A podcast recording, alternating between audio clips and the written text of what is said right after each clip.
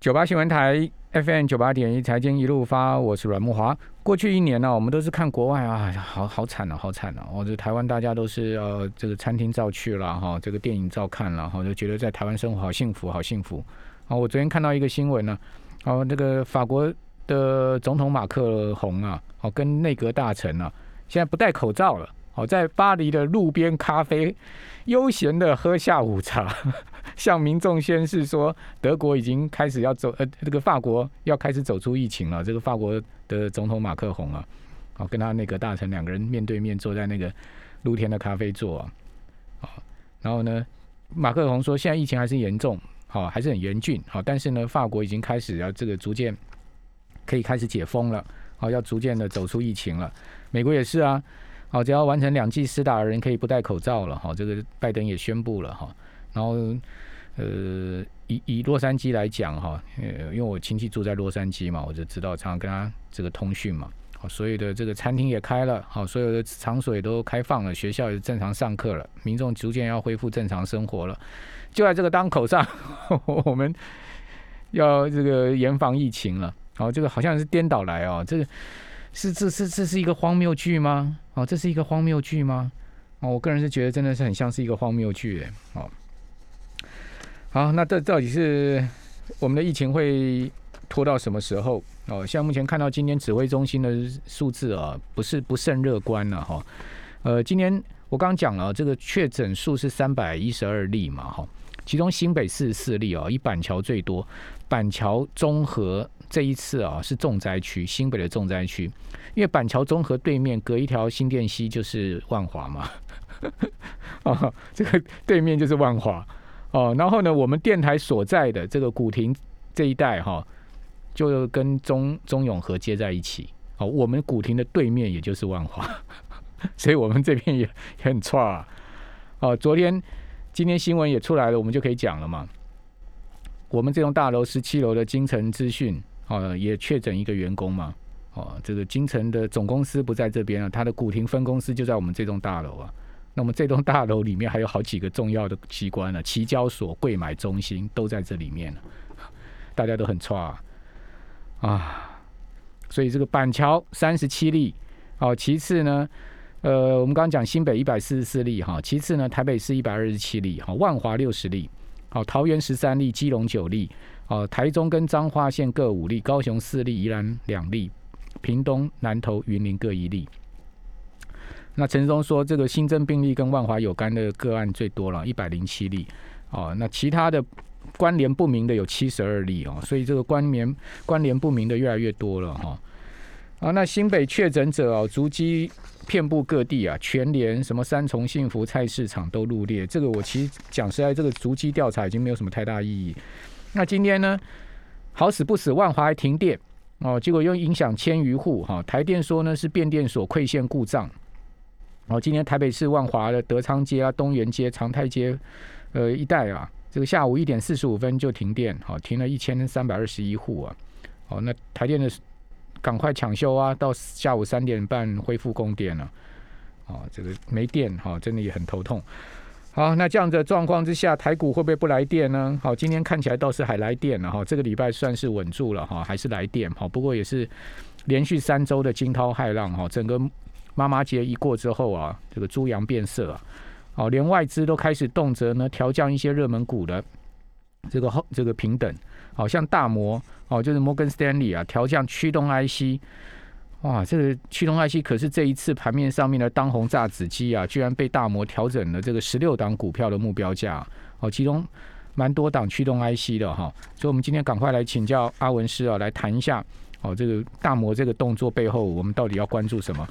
阿文师你好啊，木华兄你好，各位听众朋友大家好。好，那这个大摩调钢 A 吗？在这个时候去调 驱动 IC，我们都知道像联勇啊、敦泰啊、天域啊，都是这一波最红的，等于说是设计 IC 设计股里面的最重要的多头指标啊。对你，我们可以发现这次还是蛮狠的，然后 大概从一百七十块把它砍到四百一十四块哈。那但是问题是说砍完了之后哈。你会发现，他是在市场上是买哦，是买了五百九十四张哦，这个林勇是买五百九十四张，好像。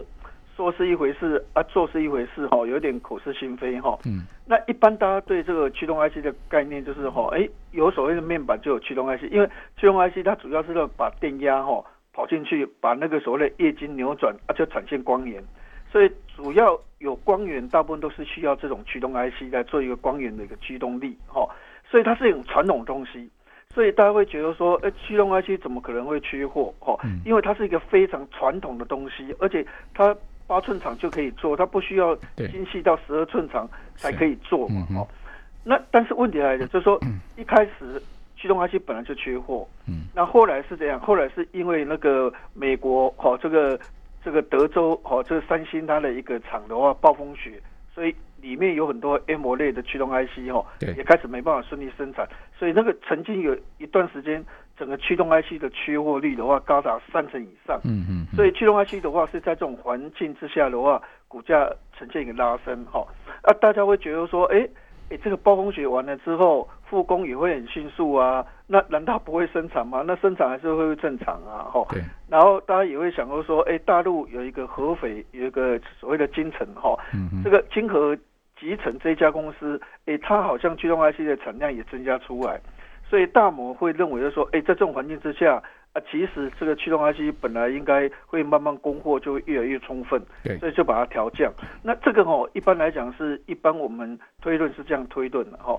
但是我是觉得驱动 IC 这段时间有不太一样，是这样，是说哈，它其实是一个世代交替。嗯，因为以前我们是都是驱动 IC 用在大尺寸面板最多哈，嗯，但是现在因为手机哈，它用的以前就是驱动 IC，但后来驱动 IC 跟所谓的触控 IC 合在一起叫 TDDI，那这个 TDDI 它单价是一块半，比所谓的这个传统驱动 IC 一块钱多多多这个利润出来。是，那加上它比重越来越高，哦，它的比重的话，哦，原则上的话，过去只有二三十趴，去年有到五十二个 percent，哦，所以去年获利又开始起来。那今年是六十七个 percent，明年是七十四个 percent。嗯，那因为这个 TDDI 的话，它的价格比传统的驱动 IC 的价格高，而且它渗透率越来越多。对，所以它这个是一个世代交替，把它拉升上去。那另外就是像我们电视以前都是用 LCD，嗯，像电视也有用 AMOLED。早前前几年的话，AMOLED 的电视都是一百万台、两百万台，去年有增加到三四百万台，但今年估计哦，应该有五百六十万台在六百万台。所以这个电视也开始在用 AMOLED 的这种驱动 IC，哎，这个价格可以达到五块钱美金，哦，那这个比重就越来越高，越来越高。那手机用的 AMOLED，哦，在去年大概增加到三十个 percent，对，那今年大概三十九个 percent。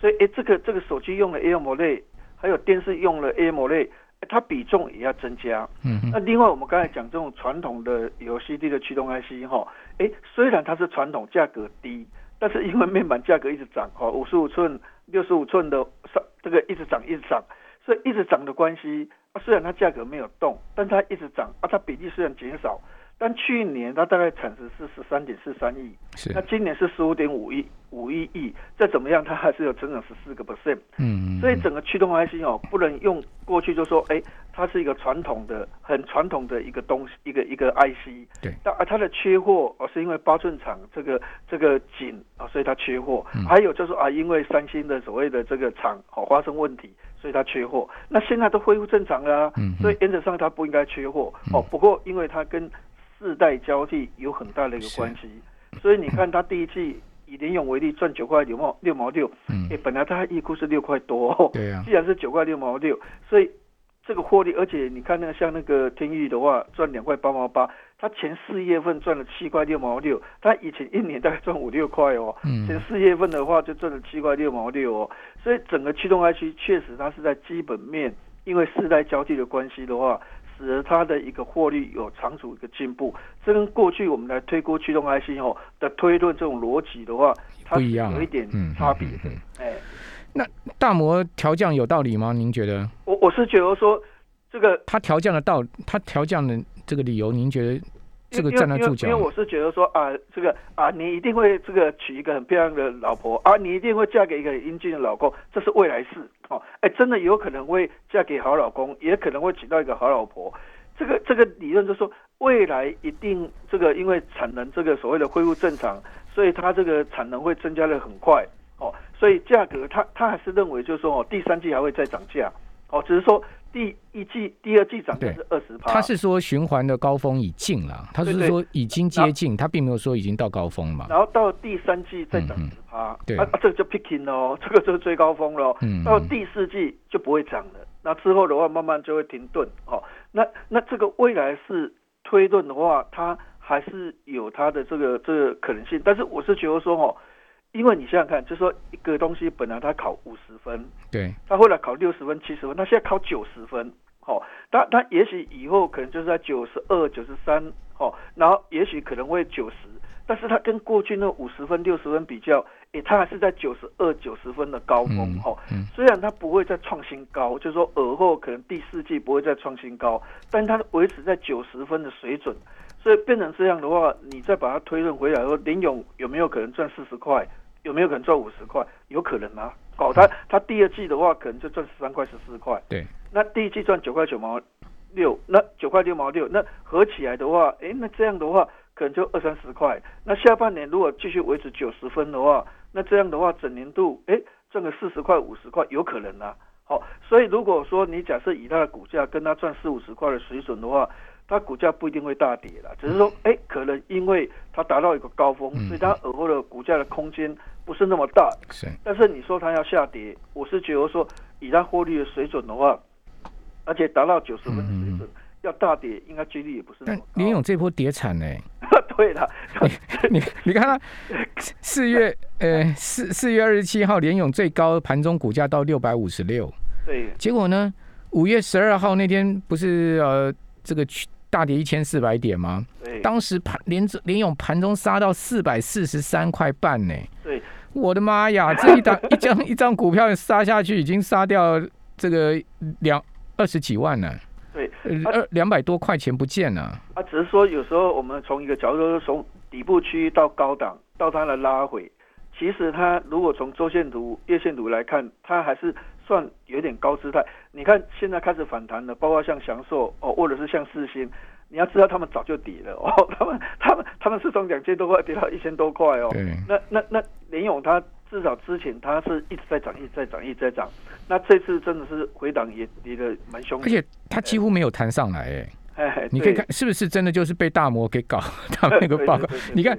所有股票几乎大部分的股票都都都弹回了，这个等于等于说都弹回了差不多那个十日线以上嘛。对对对对。联联勇还被压在五日线跟十日线以下。这这两天。好，我们这边先休息一下，问事我们稍微待一会儿。好，谢谢。九八新闻台 FM 九八点一财经一路发，我是阮木华。好，大摩总共调整十六档的股票是哪十六家？哈，这个他认为说，为什么他会下修这些半导体股票？就是说。他们的产业循环高峰已经将近了，哈，接近了哈。包括二三零三的联电，哈，二三三零的台积电，还有瑞昱、联发科、联永、创意、大连大，啊，日月光、利基世界、奇邦、合金、西利 KY、金策、宏杰科跟群联，好，都是这个半导体股票里面的这个重重量级的公司，哈。那联永这一波啊，股价真的跌得很惨。啊，六百五十六块跌到今天呢是四百七十块，那四百七十块一张股票还赔了快二十万了哈。那联勇今天仍然是被压在这个五日线跟十日线之下。我们都知道大盘已经已经弹回十日线之上，但联联勇还是压在这个呃这个五日线、十日线之下。好，所以说驱动 IC 真的这个被外资这样一搞之后啊，真的是很苦啊。哈，这个股价就翻不上来。好，那呃，但刚才。阿文师是说，其实照来讲，基本面没没那么差了。哦，像敦泰，哦三四五四的敦泰，哦从本波段的高点两百四十七块半，好跌到本波段的低点，好盘中曾经见到过一百四十八块半呢，哦也是跌掉了这个一张股票两百多块的股票跌掉一百块，哦这也是真的是跌的非常重了哈。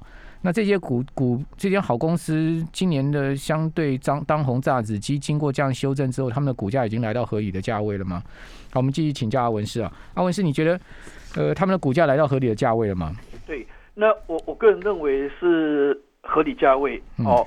那我是比较稍微稍微偏多一点的哈，因为其实现在像 iPhone，它今年哦。要推出那个面板，它是一种叫做 LTPO。嗯嗯。L T L T P O 是什么意思哦？它主要是希望就是说这个每秒更新的这个荧幕的这个张数的话，能够增加。它现在只有六十张，但是其他的手机大部分都是一百二十张哦，八十张、一百二十张，甚至哦可能到有了已经到两百张。但是苹果的手机只有八十张，把只有六十张，所以它现在要用 LTPO，就是让它每每一个荧幕的刷新率的话，可以达到一百二十。甚至更高，那这样整个的一个画面的流畅度会更多。这个 LTPO 其实最大的受惠者的话就是驱动 IC，所以驱动 IC 还是有另外一个世代交替新的东西来驱使它的一个获利持续往上涨哈。那因为以前我们有时候看这个手机，有时候都要都要重新打开，比如触控啊，这个指纹辨识啊重新打开，它现它会有一个 Always on Display，就是永远会有一些数字是。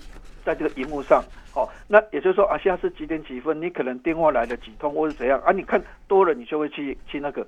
像这一种的话，都需要有 TPO。嗯，所以有 TPO，未来这个技术的话，我还是觉得驱动 IC 未来还是有另外一个世代交替很重要的一个技术，所以它还是比较不错的哦。那其实从未来公布营收各方面来讲的话，我觉得驱动 IC 还是。所有的 IC 设计公司里面，公布营收还是比较值得期待的族群。嗯，好。另外，它也调降联发科。哎，我我我，高通跟联发科到底呃，这个后市这两家公司，您他的他们这这两个的竞竞争，您怎么看呢？好的，我想第一个这样就说，因为哦，大陆的手机哦，在第一季它的销售量成长一倍哦，当然机器也比较低的，因为去年第一季的时候，大陆发生了这个武汉病毒的问题。所以那个时候机器也比较低，但四月份衰退三十三个 percent 啊，所以这个东西大家就会觉得说啊，这个这个联发科这个手机的销售的话，可能就比较减退哈。不过这个也有一个因素，就是说哈，因为大家替那个 OPPO、vivo 跟小米，他在抢华为的生意，因为华为现在没有所谓的这个 Android 系统的话，大家都拼命在抢，所以第一季的话，大家促销一直在抢，所以成长率才有一倍。但是到四月份。通通路厂商发现一个问题，就是说，哎，啊，这样一直促销都是我通路厂商在吃成本，那你们这些 OPPO、vivo、小米都不用负担成本啊？这样这个这是我忙了一大堆，但是我赚的好少，那我我要跟你摊牌，我要跟你说你要利润跟我多一点，所以他不太愿意再替他们卖，所以四月份也有一点这种因素，还有现在新的所谓的华为的 P 五十要出来了，那 P 五十虽然说它这个不能用 Android 系统。但是毕竟它是徕卡镜片，那这个华为它的镜头的话还是第一名的，每次评价拍照第一名的还是华为，所以还是有些人会去用 P 五十，因为他一直在讲他的鸿蒙的系统现在规划的非常好，嗯或者是新农药也要出来，所以大家也在等鸿蒙哦，等所谓的这个 P 五十还有新农药，所以四月份跟五月份这段时间销售下降，但是并不表示就说手机就真的是下降，因为。主要是因为通路厂商跟 OPPO、vivo、小米在谈另外一个促销合作的方案，那另外市场也在等新的华为跟新荣耀的手新手机出来，所以整个是在蓄势待发。所以现在大家一看到哇，四月份的话，大陆的手机衰退三三点九，所以可能就是啊，就把这个这个联发科做一个调降的动作。那大家也想过说，如果说今天是这个高通跟跟联发科比较，大家还是觉得。高通的晶片分数跑的还是比较高，嗯，但现在重点来了，就是说，其实为什么联发科会成长这么多？我觉得货源的充分性是最重要的关键。是，那你说现在高通，它现在最大的问题是说啊，中芯可以生产，但是现在你可以发现，就是说高通它的电源管理 IC 还是缺货，因为最近的话，这个晶片的缺货增加到十七周，尤其是电源管理 IC 的缺货又延长四周，所以其实它的货源还是不稳定。但是，哎。这个联发科就不一样哦，联发科以前并一个利奇，利奇就是电影管理 IC。对。那另外它又一并 Intel 旗下有个部门就是电影管理 IC，所以它电影管理 IC 的一个货源是很充分的。嗯。还有一个非常大的关键，就是现在很缺的一个东西是封装的打线机。封装的打线机的话，据说缺货高达五成。那这个日月光的态度是很重要哦。那日月光全力支持联发科，嗯，哦，他不一定要去支持高通，他全力支持联发科。所以这次联发科最重要是因为他获得台积电、还有力积电、还有日月光充分的货源的一个供应。但是高通现在电影管理 IC 还是搞不定哦，它的所谓的射频的这个这个前端射频的这个 IC 还是搞不定，嗯，所以变成说，其实它虽然说啊技术比较高，看起来的话比联发科具竞争力，但它货源不充分，嗯，而且联发科东西比较便宜啊，像以前哦一推出。高通喊一百二十块，联发科是喊八十块，两个是差五十个 percent 哦，所以他们的差价还是真的差蛮多的。嗯所以大陆性价比联发科高了。对，OPPO、vivo、小米或者是 realme 的话，他们还是比较喜欢用联发，因为价格低嘛。对啊。对他们来讲的话，利润就好啊，货源又充分嘛，嗯嗯对他们来讲会比较安全嘛。那用高通，也许它可能品质比较好，但是问题它出它货源不稳定，那到时候给我断货怎么办？所以我觉得联发科还是有它竞争上的优势啊。OK，好，那另外祥硕这档股票，哇，这个第一季出来的 EPS 相当亮眼嘛。对。好，但是股价先前跌的很惨呢。对，那那那主要是哦，之前预估本来是说这个 AMD，因为它主要是靠 AMD，大家都认为 AMD 的话非常棒。其实 AMD 第一季的资料中心成长也有一倍，嗯，但但是 Intel 是衰退二十八，但是苏之峰还是生气。他说：“他如果今天货源更稳定的话，搞不好他成长会更快。他的货源在哪里？窄板，因为他们是高速运算，对，需要的窄板厚度要更高，嗯，而且面积要更大。那结果他要去跟星星要货，哎，新兴被 Intel 绑住了，哦，被被包包厂包包住了，所以他一直很生气，说就是因为没有窄板的货，害我没办法大量的出货。嗯，但是因为哦，这个蓝电。”他在这个大陆，他有一个厂的话，大概第二季出来会有三百万颗。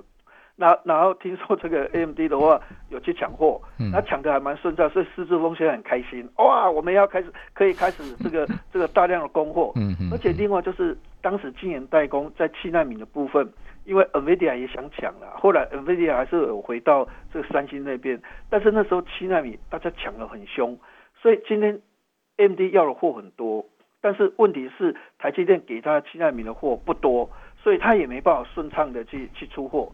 那现在 M D 很开心啊，因为窄板货源越来越稳定了啊，越来越多了啊，然后七纳米台积电充分供应的速度也越来越快啊，所以他最近在所谓的这个论坛里面。